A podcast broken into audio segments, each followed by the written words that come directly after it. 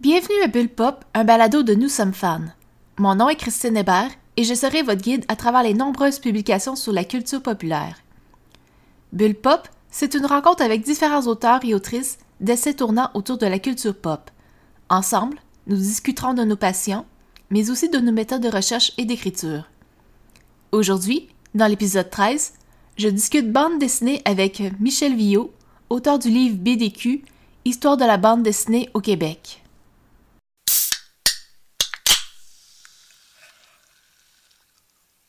Aujourd'hui, dans ce nouvel épisode de Bulle Pop, je reçois le co-auteur des années Pro, et un historien de la bande dessinée, mais aussi scénariste et directeur de collection, Michel Villot. Bonjour Michel.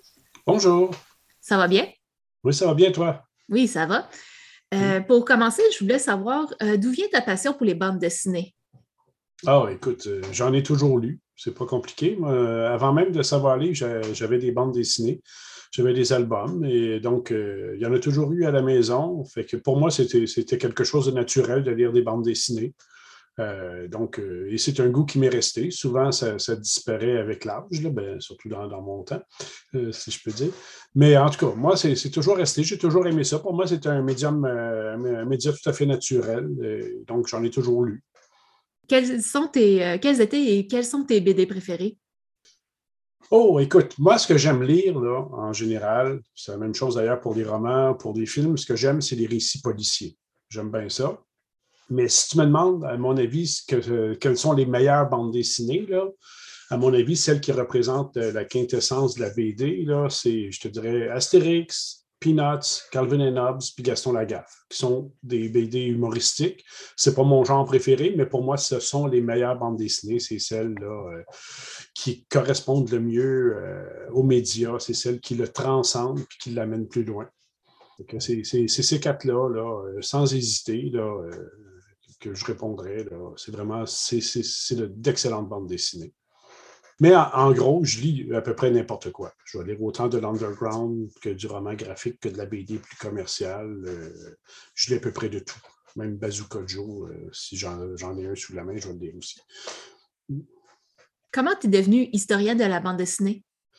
Euh, c'est tout à fait par hasard. C'est en 1996, vois-tu.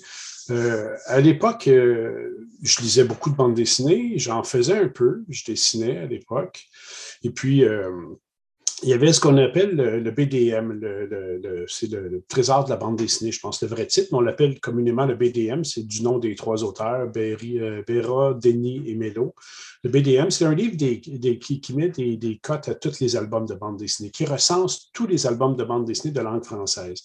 D'ailleurs, dans l'édition qui venait de paraître en 96, ils se vantaient de recenser tout euh, ce qui sortait en français. Et moi, j'avais quelques albums québécois que j'avais depuis que, je suis petit.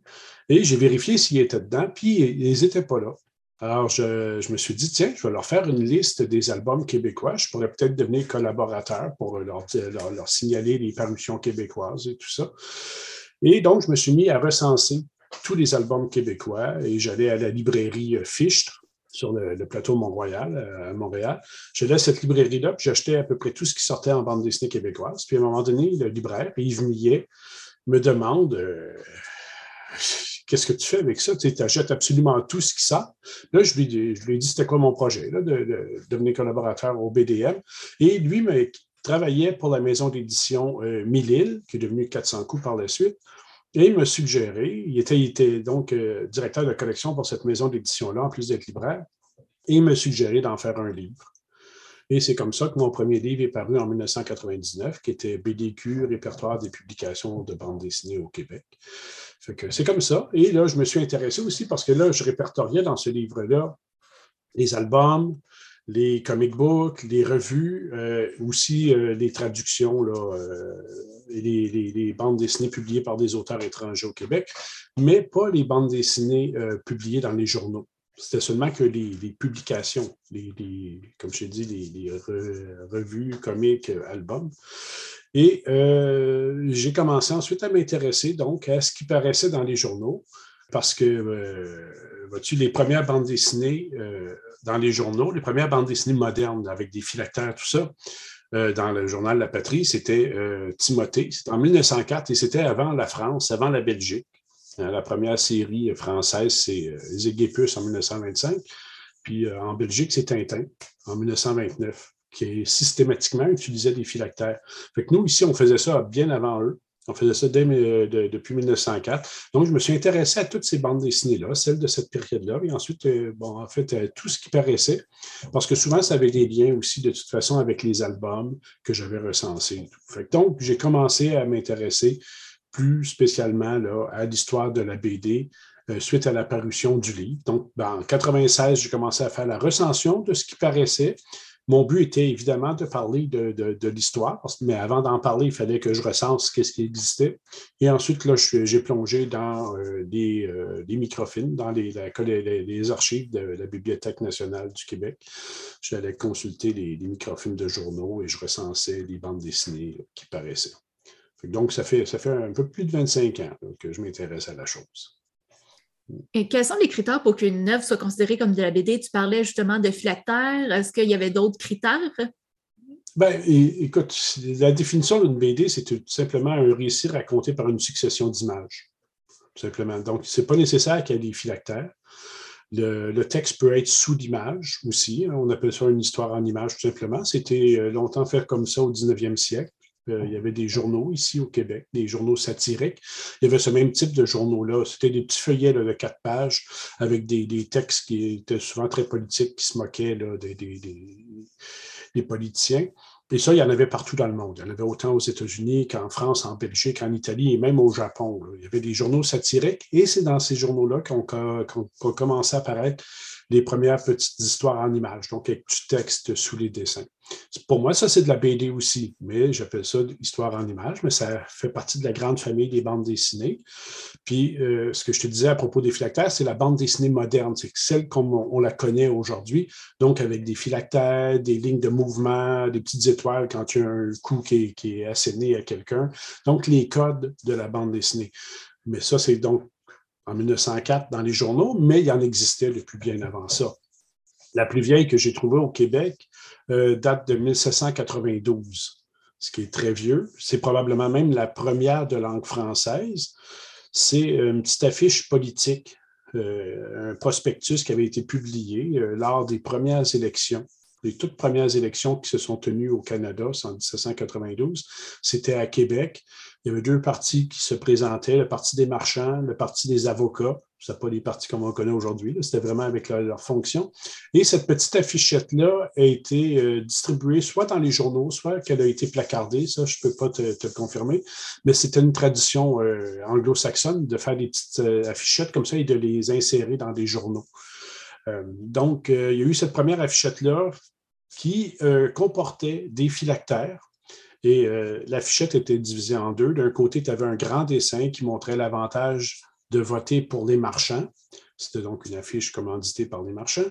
Et de l'autre côté, tu avais comme trois dessins, trois cases qui te montraient les inconvénients euh, que les, euh, les, méfaits que les, avocats apportent à la société. ça sème la, la, la, bisbille dans les familles, entre frères et sœurs, entre enfants et parents, etc. Donc, et ça coûte cher. Et donc, c'était pour déconseiller de voter pour les avocats. Et tu vois, c'était donc, euh, même si c'est un film narratif qui était vraiment primaire, tu avais quand même trois cases qui racontaient une histoire. Donc, les méfaits des, des, avocats sur la société. Donc, ça, c'est, pour moi aussi, ça, c'est de la bande dessinée. Ça, ça date de 1792. Puis ça, il y avait des phylactères dedans. Donc, les personnages s'exprimaient à travers des phylactères, ce qui est aussi une tradition anglo-saxonne. Ça se faisait dans les caricatures britanniques de la même époque. Euh, d'ailleurs, les, bandes dessinées de 1904, Timothée euh, dans la patrie, euh, la famille Citrouillard, ben, Timothée, c'était Albéric Bourgeois qui a fait cette bande dessinée-là. C'est la première bande dessinée québécoise moderne, avec phylactère et tout ça. et Albéric Bourgeois avait travaillé aux États-Unis pour un journal de Boston et avait fait de la bande dessinée dans ce journal-là. Donc, c'est cette tradition-là qui a apporté ici. C'était nouveau ici, il n'y en avait pas, mais lui avait travaillé aux États-Unis et il faisait comme ça se faisait là-bas. Et c'est pour ça que nous, on en faisait en 1904 et qu'en France et en Belgique, ça n'existait pas encore. C'était encore les histoires en images avec le texte sous le dessin. Mais ici, on le faisait à la façon des Américains parce que Bourgeois avait travaillé aux États-Unis. Donc, euh, autant pour euh, la, première affiche qui s'appelait À tous les électeurs que pour les bandes dessinées euh, de Timothée, c'est vraiment une influence anglo-saxonne qu'il y avait sur la, bande dessinée québécoise. Comment on pourrait résumer l'évolution des BD québécoises? Est-ce que c'est seulement une, influence américaine ou il y a aussi eu une influence européenne? Ah, ben, il y a eu les deux. Il y a eu les deux. parce qu'on on recevait des bandes dessinées des, de, des deux, côtés et c'était publié dans les journaux euh, québécois. Euh, avant qu'il y ait Timothée, il y avait déjà quelques petites histoires en images françaises qui étaient publiées euh, dans la presse, dans la patrie. Donc, les gens étaient déjà habitués à voir des récits comme ça en séquence, là, en imagé. fait que quand Bourgeois est arrivé avec sa bande dessinée avec des phylactères, ça n'a pas été une grosse surprise. Ça a été un gros succès immédiat mais ça n'a pas été une grosse surprise parce qu'on avait déjà des histoires en images françaises qui paraissaient euh, dans, nos journaux. Donc, Timothée est arrivé avec la mode américaine. Euh, Bourgeois procédait selon le, même principe que les Américains. Fait qu'on a eu les deux influences et ça, euh, ça se retrouve encore aujourd'hui. Hein. pendant longtemps, c'était ben l'influence tous les pays s'influencent. Tu as l'influence des mangas dans la bande dessinée américaine, comme tu l'as dans la franco-belge. Tu as l'influence franco-belge, tu la retrouves aux États-Unis. Tu as l'influence des comics de super-héros que tu retrouves en Europe, au Japon aussi. Tout est mêlé maintenant. Il y a une influence euh, mutuelle de toutes euh, ces, formes de bande dessinée-là. Mais ici, au Québec, euh, ça a été longtemps plus l'influence américaine je te dirais, parce que les bandes dessinées européennes n'étaient pas tellement bien distribuées. Jusque dans les années 60, ce n'était pas bien distribué. Euh, fait qu'on a eu longtemps l'influence américaine qu'on trouvait surtout dans les journaux. Les bandes dessinées étaient principalement dans les journaux. il a commencé à avoir les premières revues pour la jeunesse dans les années 40 et c'était des traductions souvent de bandes dessinées américaines. Je pense au, au journal Héros publié par les éditions Fides, qui était une traduction de Timeless Topics, qui était un comic book catholique publié aux États-Unis. Fait même, même dans les revues qu'on avait dans les années 40, c'était encore l'influence américaine qui était là principalement. Et dans les journaux, c'était l'influence euh, des comic strips qu'on trouvait dans les journaux américains, autant des celles d'aventure que celles humoristiques. Fait longtemps, on a eu l'influence euh, américaine. À partir des années 60, euh, les, Européens étaient quand même là. Il y avait toujours des, des bandes dessinées européennes qui étaient publiées par-ci, par-là, mais c'était euh, minoritaire. Et à partir des années 60, avec le succès d'Astérix en France, qui a ouvert les portes à la bande dessinée en France, qui a fait que les adultes se sont mis à, s'y intéresser, ben, ce phénomène-là s'est transposé au Québec et ça a ouvert la, voie à la bande dessinée européenne qu'on trouve massivement aujourd'hui, qui domine le marché. Si tu vas en librairie, ça domine le marché, mais euh, c'est un phénomène qui date du milieu des années 60 à peu près. Parle-moi justement un peu de, des bandes dessinées qui ont connu du succès euh, dans les journaux québécois. Tu me parlais de Timothée, La famille Citrouillard. Mhm. Oui, ça, ça a été très, très, très populaire euh, à ses débuts.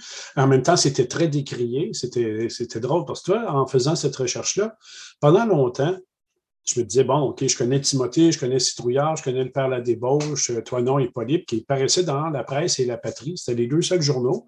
Là, je me disais toujours, il devait en avoir ailleurs. Tu sais, il y avait d'autres journaux à travers le Québec. Il y en avait, il y a des journaux à Québec, à Sherbrooke, à Trois-Rivières. Il devait avoir des bandes dessinées. Pourquoi j'en trouve pas? Et euh, en faisant la mise à jour de, mon livre, en poursuivant mes recherches, ben, je suis tombé sur des articles. Il y avait vraiment une grosse campagne contre les bandes dessinées à l'époque. Et euh, on s'attaquait à la presse et à la patrie qui publiait ça. On disait que c'était antipatriotique parce qu'on se moquait des paysans euh, canadiens français. On disait que c'était des, des, bariolages grotesques et tout ça. En tout cas, donc, c'était une presse qui était en général très conservatrice, très catholique, et euh, on s'y opposait. On s'opposait à cette modernité-là, quelque chose qui venait des États-Unis. C'était assez courant comme critique de, la part de ces journaux-là. On s'opposait à ce qui venait des États-Unis, autant le cinéma, le jazz, la danse, et tout ça, et les bandes dessinées. Donc, euh, ces, bandes dessinées-là, ces premières ont été très, très populaires, mais aussi très décriées. Euh, sinon, euh, un autre grand succès qui a duré très longtemps, c'est Onésime, qui a été publié dans le Bulletin des agriculteurs de 1943 à 2002. donc quand même assez longtemps, 59 ans. Ça, ça a été très, très, très populaire, mais c'était très peu connu en même temps. jusque dans les années 70, ça faisait 30 ans que la bande dessinée, que cette série-là existait, avant que le grand public urbain la connaisse, parce que c'était, ça paraissait dans le bulletin des agriculteurs, mais c'était distribué seulement dans les campagnes. Donc, les gens de la ville ne connaissaient pas cette bande dessinée-là. Mais c'est seulement qu'en 73 que Victor Lévy-Beaulieu, avec les éditions de l'Aurore, a décidé de publier un recueil. Et c'est là que tout le monde a découvert Ah, mon Dieu, on a une bande dessinée depuis 30 ans qui existe euh, au Québec, puis euh, personne ne la connaissait à peu près, à part évidemment tous les gens qui habitaient à la campagne, où le personnage était extrêmement populaire. Et ça, c'était un, un grand succès de la BD québécoise qui a duré très longtemps comme je dis, jusqu'en 2002, jusqu'à temps que euh, Chartier prenne sa retraite définitive euh, du bulletin des agriculteurs. Pour la première période du Québec, celle qui couvre le, premier tome de mon livre, c'est les deux grands succès. C'est Timothée, Le Père la débauche, au début du siècle, et ensuite euh, Onésime un peu plus tard. Mais sinon, à part ça, il y, a, régulièrement eu des bandes dessinées, mais sans qu'il y ait vraiment de gros succès populaires. Mais qu'en est-il, par exemple, Séraphin, justement, c'est Albert Chartier qui a fait euh, l'adaptation? Oui. oui. effectivement. Ça, c'était encore dans le bulletin des agriculteurs. Et ça, encore une fois, c'était inconnu du grand public pour les mêmes raisons qu'Onésime. Et ça, ça a été seulement qu'en 2011 que ça a été rassemblé en, un recueil. C'est moi qui, à l'époque, euh, travaillais aux éditions Les 400 coups. C'est moi qui, me suis chargé de, de diriger ce projet-là. Et c'était donc euh, connu seulement que dans des, des habitants de la campagne, du milieu rural. Euh, et c'était, bon, Séraphin, Séraphin, c'est c'est mythique comme personnage. Euh, c'est Claude-Henri Grignon qui avait inventé le personnage dans Un homme et son péché en 1933, et c'est lui-même qui faisait des scénarios de bande dessinée. à la même époque, il faisait, il écrivait un, un radio feuilleton avec Séraphin, il, avait, il, faisait aussi un, roman feuilleton dans la revue Bonne soirée avec Séraphin et il faisait la bande dessinée dans le bulletin des agriculteurs. sans compter qu'il y avait déjà eu deux films aussi avant ça, puis des adaptations en pièces de théâtre. Donc, c'est euh, Grignon lui-même qui faisait euh, des scénarios de la bande dessinée et ça suivait un peu surtout dans la deuxième moitié. La, première moitié, de, il y a eu comme deux périodes de la bande de, cette série-là. La première moitié, c'était des histoires originales. La deuxième moitié, à ce moment-là, il y avait le feuilleton télé qui, jouait et les, bandes dessinées suivaient ce qui se passait dans le, feuilleton euh, télé. Euh, donc, c'était comme un, point de pluie, mais ça apparaissait à tous les mois, contrairement au feuilleton télé qui jouait à toutes les semaines. Mais ça, ça a été très populaire. Et quand on l'a édité en album en 2011, ça a été un très, très gros succès. Écoute, on avait tiré à 3000 exemplaires. Le livre est sorti au Salon du Livre de Montréal au mois de novembre, à la mi-novembre, puis à Noël, ben, il n'en restait plus. c'est vraiment là, c'est phénoménal. parce que les ventes de BD au Québec sont quand même assez limitées. Le public n'est pas très large. Mais dans le cas de Séraphin, euh, ça a été un très gros succès. Mais c'est ça, ça me, fait, ça me fait réaliser qu'il y a comme un décalage entre le milieu urbain et le milieu rural hein, en ce qui est ben pour la bande dessinée. Ben, pour, ces séries-là, parce que bon, le, bulletin des agriculteurs euh, publiait des bandes dessinées originales québécoises. Il était à peu près le seul pendant cette période-là. Dans les années 60, il n'y avait pratiquement pas de bande dessinée dans les journaux québécois. Il y en avait dans le bulletin des agriculteurs, mais comme je te dis, ça n'était pas distribué dans les grandes villes. C'est pour ça qu'on peut dire qu'il y avait un décalage, mais euh, c'est pas, pas si grand que ça. C'est juste que on en trouvait dans le bulletin des agriculteurs, on n'en trouvait pas ailleurs. Puis celle du bulletin ne paraissait pas non plus, euh, il n'était pas reprise. Ce qui aurait pu, hein, il aurait pu être reprise dans, la presse ou dans le soleil ou dans le nouvelliste. Ça aurait, pu, ça, ça aurait pu plaire. Euh, aux lecteurs euh, urbains, mais ça paraissait juste dans le bulletin des agriculteurs. Mais c'est pas. Euh, à l'origine, le phénomène, c'était le contraire. Les, premières bandes dessinées sont parues dans des journaux urbains et c'est les gens de la campagne qui détestaient ça, qui disaient qu'on se moquait d'eux, puis c'est eux qui appelaient au boycott de ces journaux-là. Plus tard, c'était dans le bulletin des agriculteurs, mais il y en avait quand même à l'occasion dans les journaux euh, des villes. Il y en a eu à toutes les, époques, sauf dans les années 60 qui ont été très, très tranquilles. Jusqu'en 66, 67, c'était bien tranquille dans les journaux québécois. Il y en avait dans le bulletin des agriculteurs, mais c'est à peu près tout. Mais sinon, il y a eu régulièrement des séries qui duraient parfois un an, qui duraient parfois euh, trois mois. Mais il y, en, avait dans les journaux. Euh, le Petit Journal en a publié plusieurs. Le, Photojournal aussi, euh, Le Soleil à l'occasion, l'événement. Donc, il y, avait des bandes dessinées québécoises dans les journaux des, des villes, mais c'était assez ponctuel. C'était juste pendant un certain temps, genre, puis à chaque fois, le journal l'annonçait en grande pompe, qui encourageait un jeune artiste québécois qui lui donnait sa chance. Mais sinon, ça coûtait beaucoup moins cher de publier des bandes dessinées américaines. C'est ça le problème. C'est que ça coûte absolument, c'est pas grand-chose. C'est le système, ce qu'on appelle le système des syndicates. Il y en a plusieurs aux États-Unis. C'est des agences de placement de, d'articles de, journaux. Ça peut être euh, soit des, des, horoscopes, euh, des mots croisés, euh, des chroniques sur différents sujets et des bandes dessinées.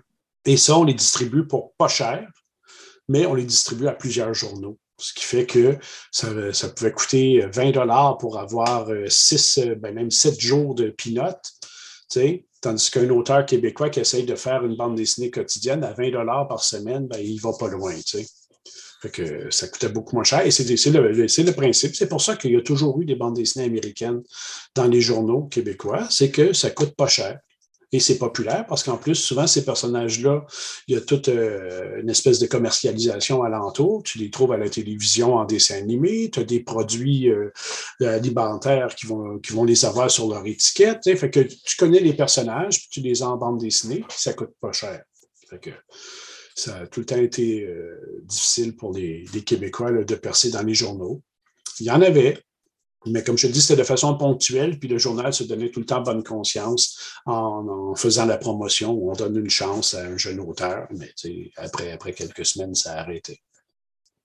Euh, quel genre était populaire au Québec? Euh, les, quand je parlais d'humour, on parlait de la romance, les super-héros. Est-ce qu'il y avait des vagues de popularité?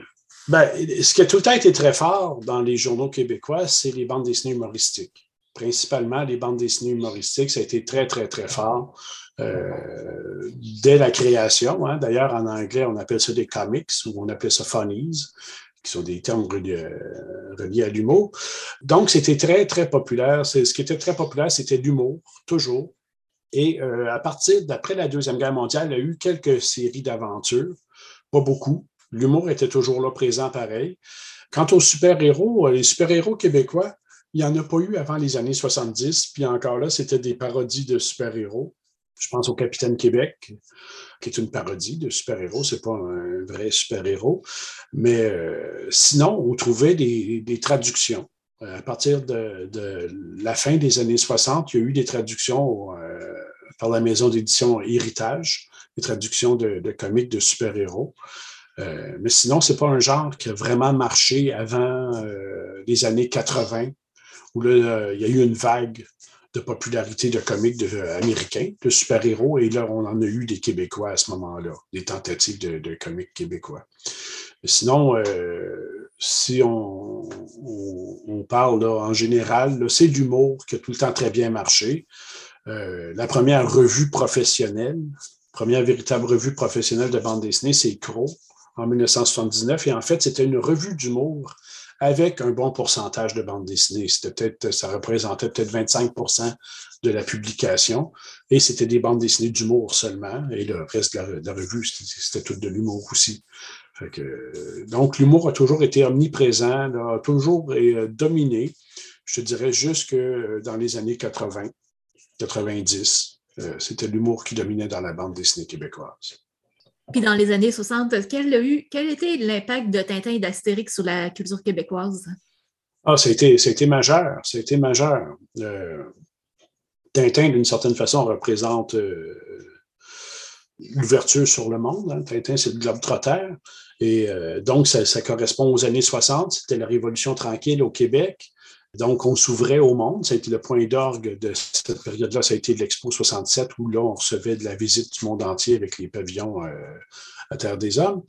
Donc, Tintin était l'ouverture sur le monde. Astérix, on peut, on l'associer à la montée du nationalisme dans les années 70, où on, s'identifiait au euh, village gaulois qui résiste à l'envahisseur romain.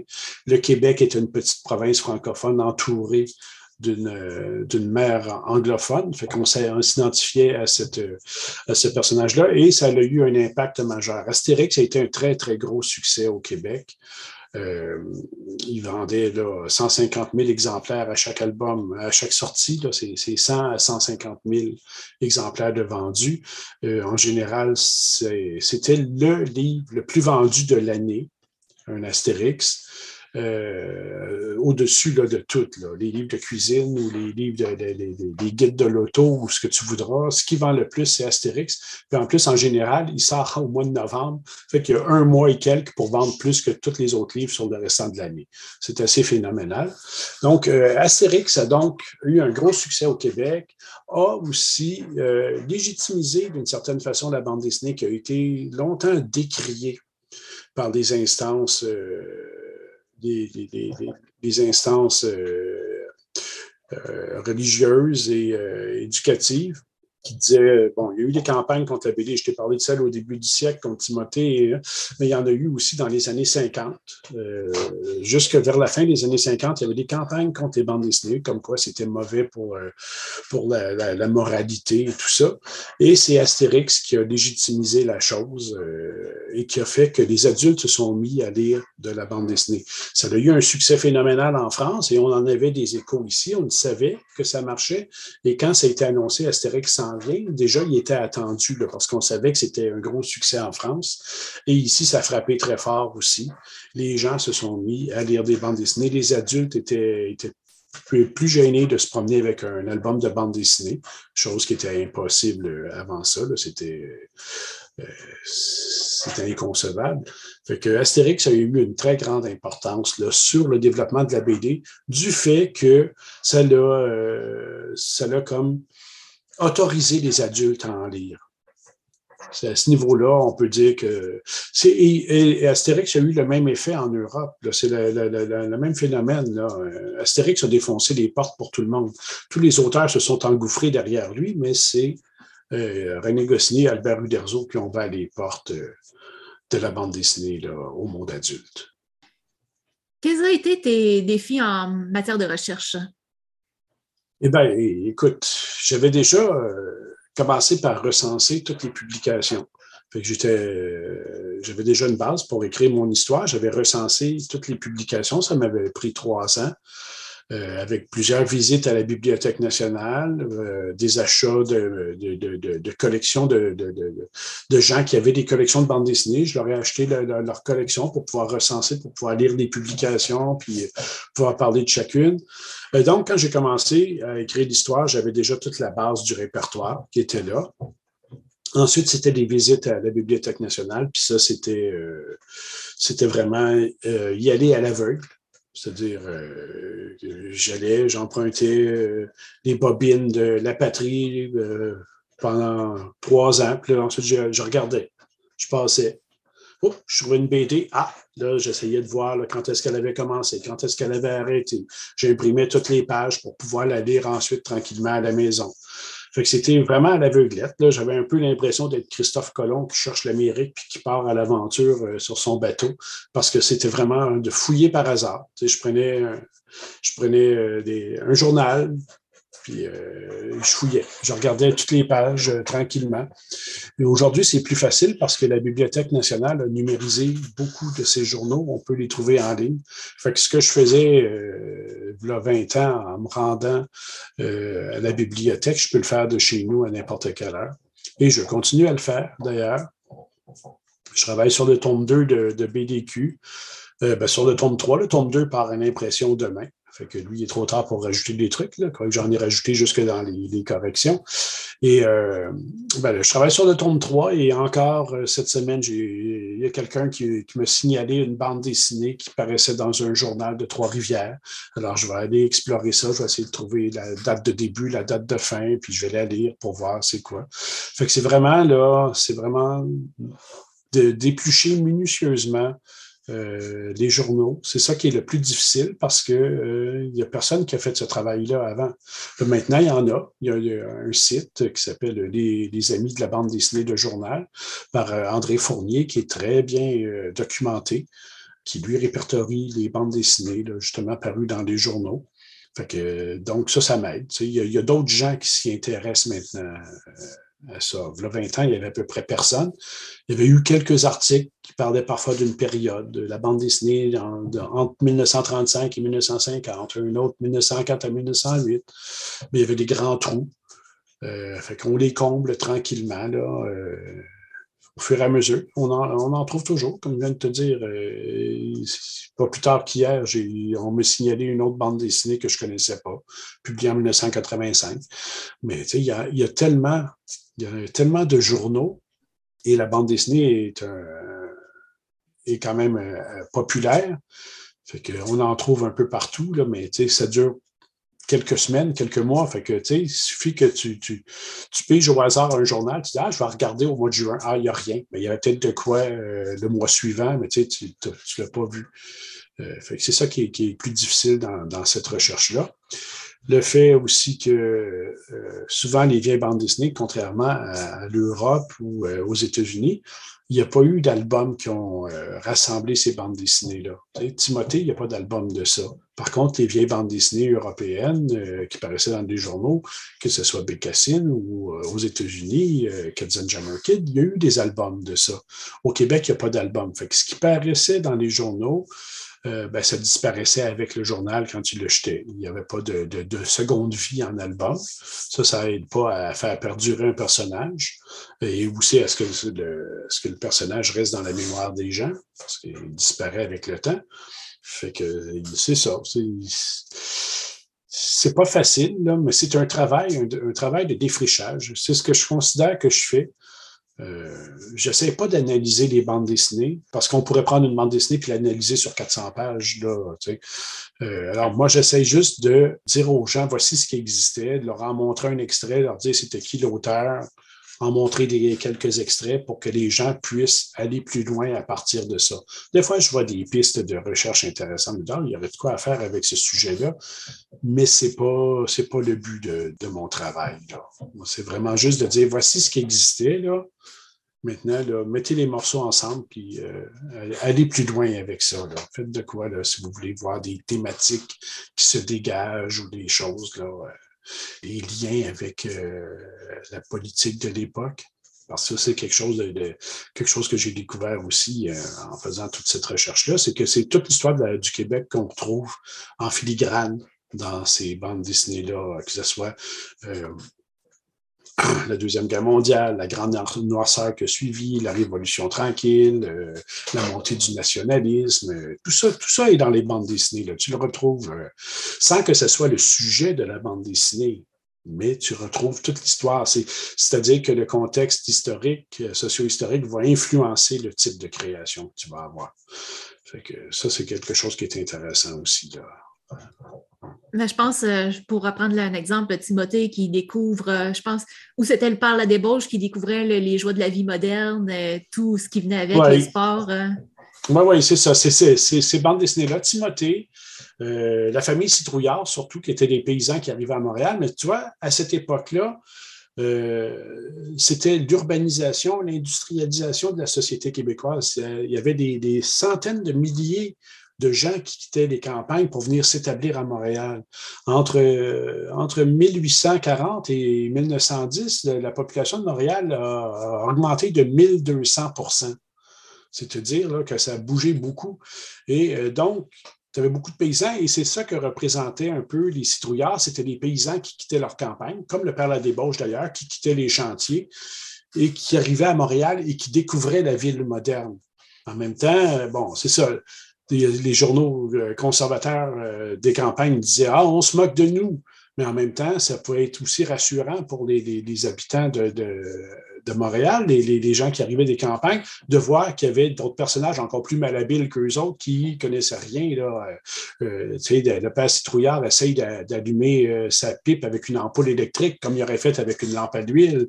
Quand il entend le téléphone, c'est la voix du diable qui sort de l'appareil, puis il l'arrache du mur. Fait qu'on se moquait de l'ignorance de ces personnages-là il faut le prendre au deuxième degré en même temps. Là, c'est sûr que les gens de la campagne qui arrivaient en ville, ben, ils ne connaissaient pas. Les tramways, ils n'en avaient jamais vu. Euh, toutes ces choses-là, ils ne connaissaient pas ça. Mais là, ils voyaient des personnages encore plus malhabiles qu'eux, puis vraiment le catastrophique. Là. Euh, le citrouillard, euh, ça se terminait régulièrement au poste de police. Là parce que c'était tout le temps des, foires d'empoigne puis des, des bagarres. Là. quand ils voyaient des, des, gens des communautés ethniques dans la ville, ça allait pas bien parce qu'ils ne connaissaient pas ça. Donc, c'était un peu le reflet de la transformation de la société québécoise de l'époque qui passait d'un milieu assez rural à un milieu plus urbain. C'est ce qu'on retrouvait en arrière, en filigrane de ces bandes dessinées-là. C'est ça, c'est ça qu'on voyait, c'était la transformation de la société québécoise.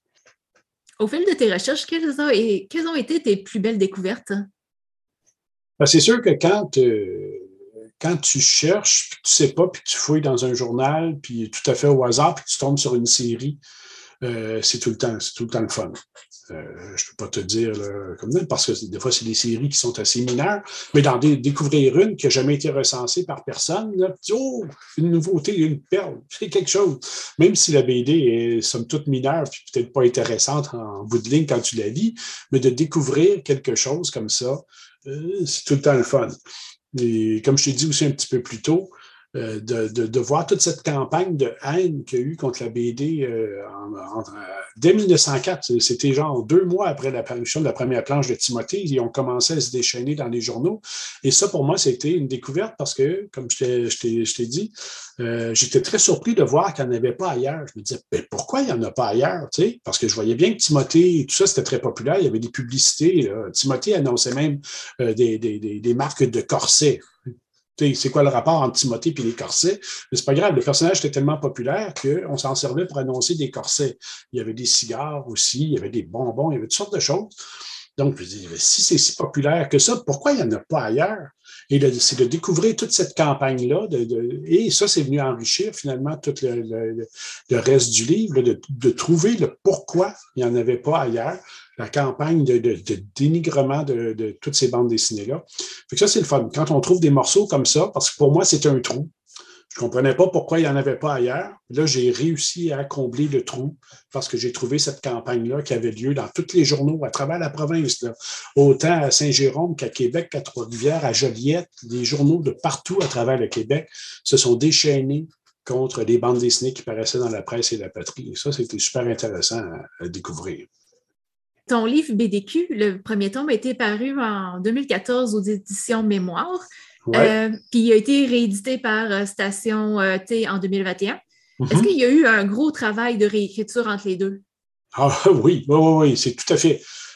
écoute, le livre paru en 2014, c'était en fait un recueil d'articles que j'avais publiés dans un fanzine qui s'appelait Mensuel. À chaque mois, pendant à peu près cinq ans, j'ai écrit un article sur la bande dessinée, puis c'était assez thématique. C'était chronologique, mais thématique.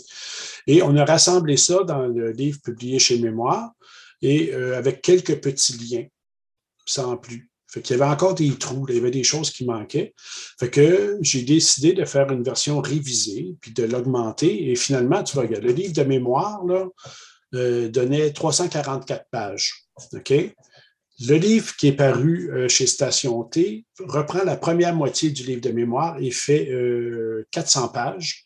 Et le prochain, qui fait, prend la deuxième moitié du livre de, mémoire, va faire 460 pages. Fait qu'on va, on est passé de 344 pages à 860. Ça te donne une idée, là. Euh, ça a été considérablement augmenté. J'en ai rajouté beaucoup. j'ai rajouté des, beaucoup de visuels parce que ça fait partie de, mon objectif, c'est de les montrer, ces fameuses bandes dessinées-là. C'est pas juste de, parler d'histoire, il faut les montrer parce que, comme je t'ai dit, ça n'a jamais été repris en album, fait qu'on c'est disparu des mémoires, on ne les connaît pas. J'ai beau te parler de Timothée, mais si je ne te montre pas c'est quoi, ça ne te donnera pas grand-chose.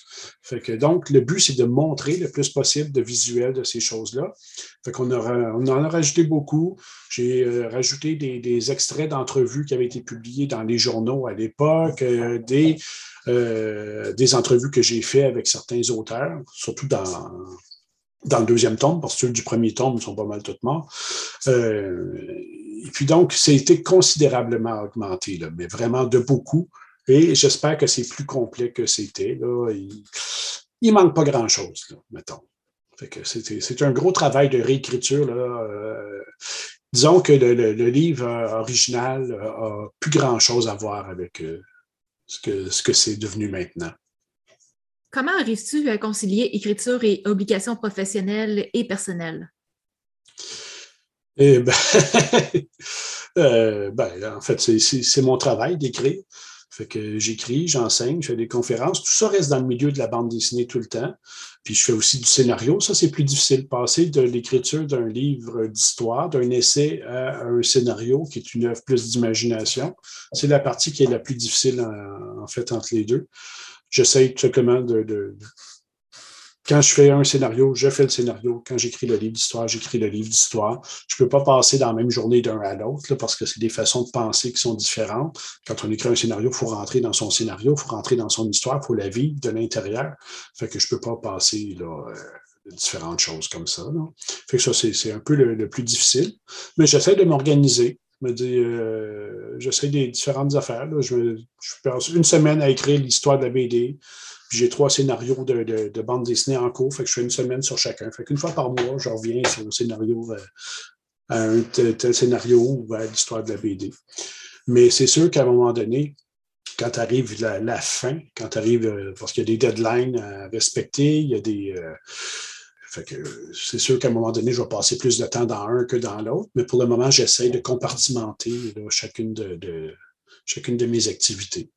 Ce qui n'est pas toujours évident puis qui n'est pas toujours facile parce que tu travailles sur un puis tu penses à l'autre pareil. C'est toujours là euh, à quelque part. Ce n'est pas toujours facile. Mais on peut affirmer que tu as une routine d'écriture, c'est bien ça? Oui, oui, j'essaye. Oui, oui. Je m'installe le matin devant mon ordinateur, puis je suis bien content de m'asseoir. Puis, euh, euh, qu'est-ce que je fais aujourd'hui? Ben, en fait, c'est pour la semaine. Cette semaine, je fais euh, un scénario de McGuffin. Fait que je travaille là-dessus. La semaine prochaine, je vais faire BDQ3. Je vais travailler là-dessus toute la semaine. La semaine d'après, ce sera un autre scénario, etc. Fait que je, oui, j'ai une routine d'écriture et c'est le matin surtout que je suis productif c'est là que, ça va mieux. L'après-midi, je vais faire plus, euh, si j'ai des images à numériser, des choses comme ça, ou plus euh, des, tâches administratives, répondre à des, courriels, à des demandes, écrire des petits textes pour euh, différentes publications. je fais ça plus l'après-midi. Et qu'est-ce que tu fais en cas de syndrome de la page blanche?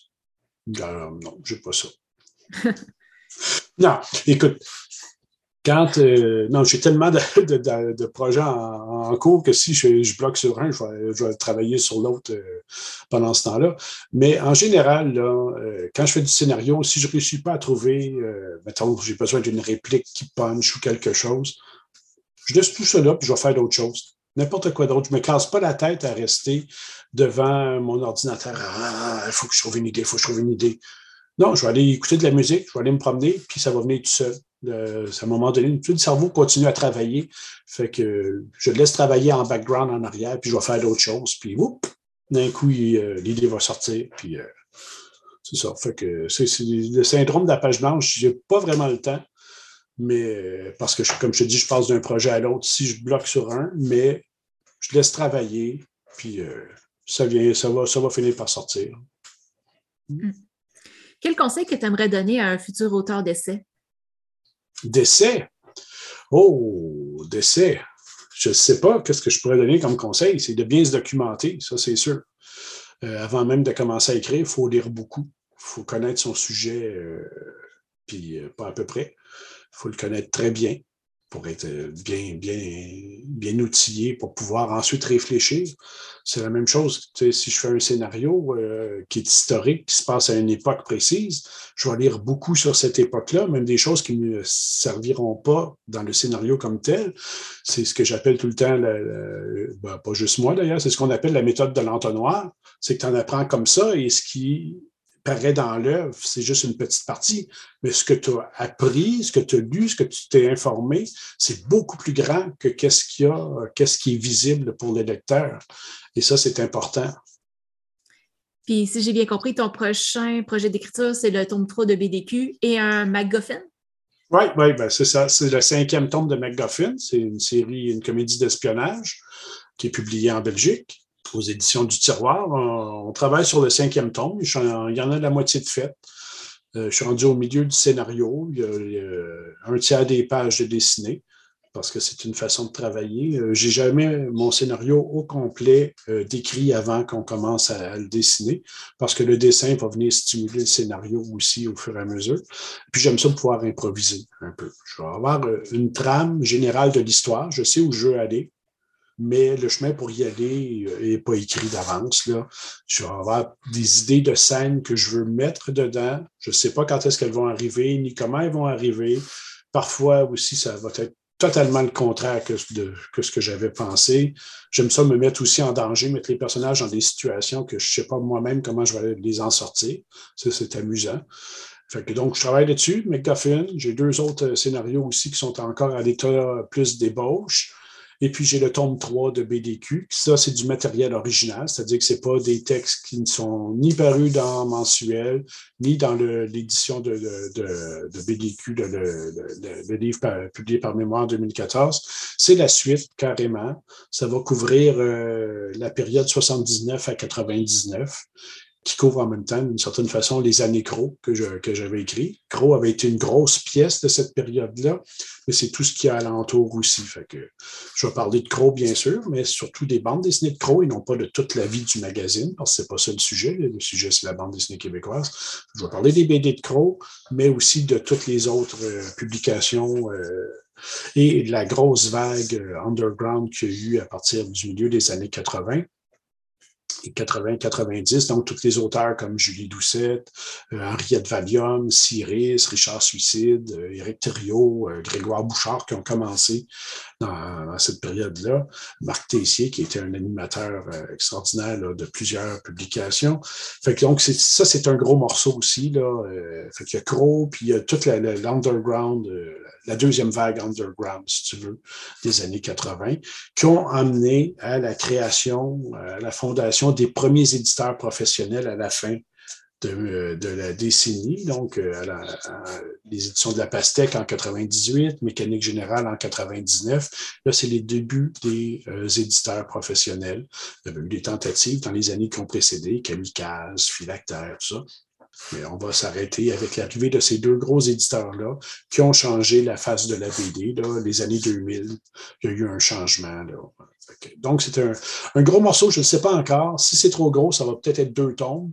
Sinon, ça va être un tome qui va euh, résumer ces années-là, qui va parler de ces années-là. Et ça, c'est du matériel original.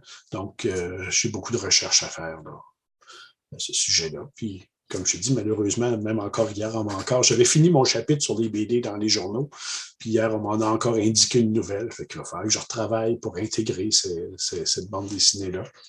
Fait que c'est beaucoup de travail. On verra si c'est un ou deux autres tomes. Théoriquement, ça devrait paraître euh, à l'automne. Si tout va 2022. bien. Automne 2022, si tout va bien. C'était ce qui était prévu à l'origine, mais euh, la réécriture, la, révision du tome 1 et 2 m'ont pris plus de, temps que je pensais parce qu'on a rajouté beaucoup de visuels. Puis j'ai jusqu'à la dernière minute pour le tome 2, j'ai rajouté des, choses, là, euh, même sur les épreuves de correction. On me demandait juste de vérifier si c'était correct, puis je rajoutais des passages. Là, euh, ah, il y a de la place pour moi. On peut rajouter deux lignes sur telle chose. Fait que ça, ça m'a pris beaucoup plus de temps que prévu.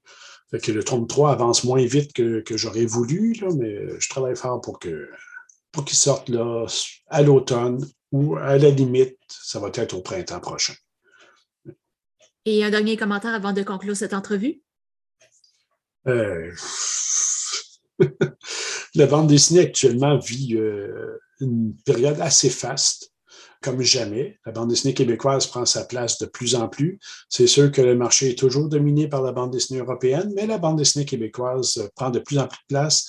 Les auteurs commencent à être connus du public.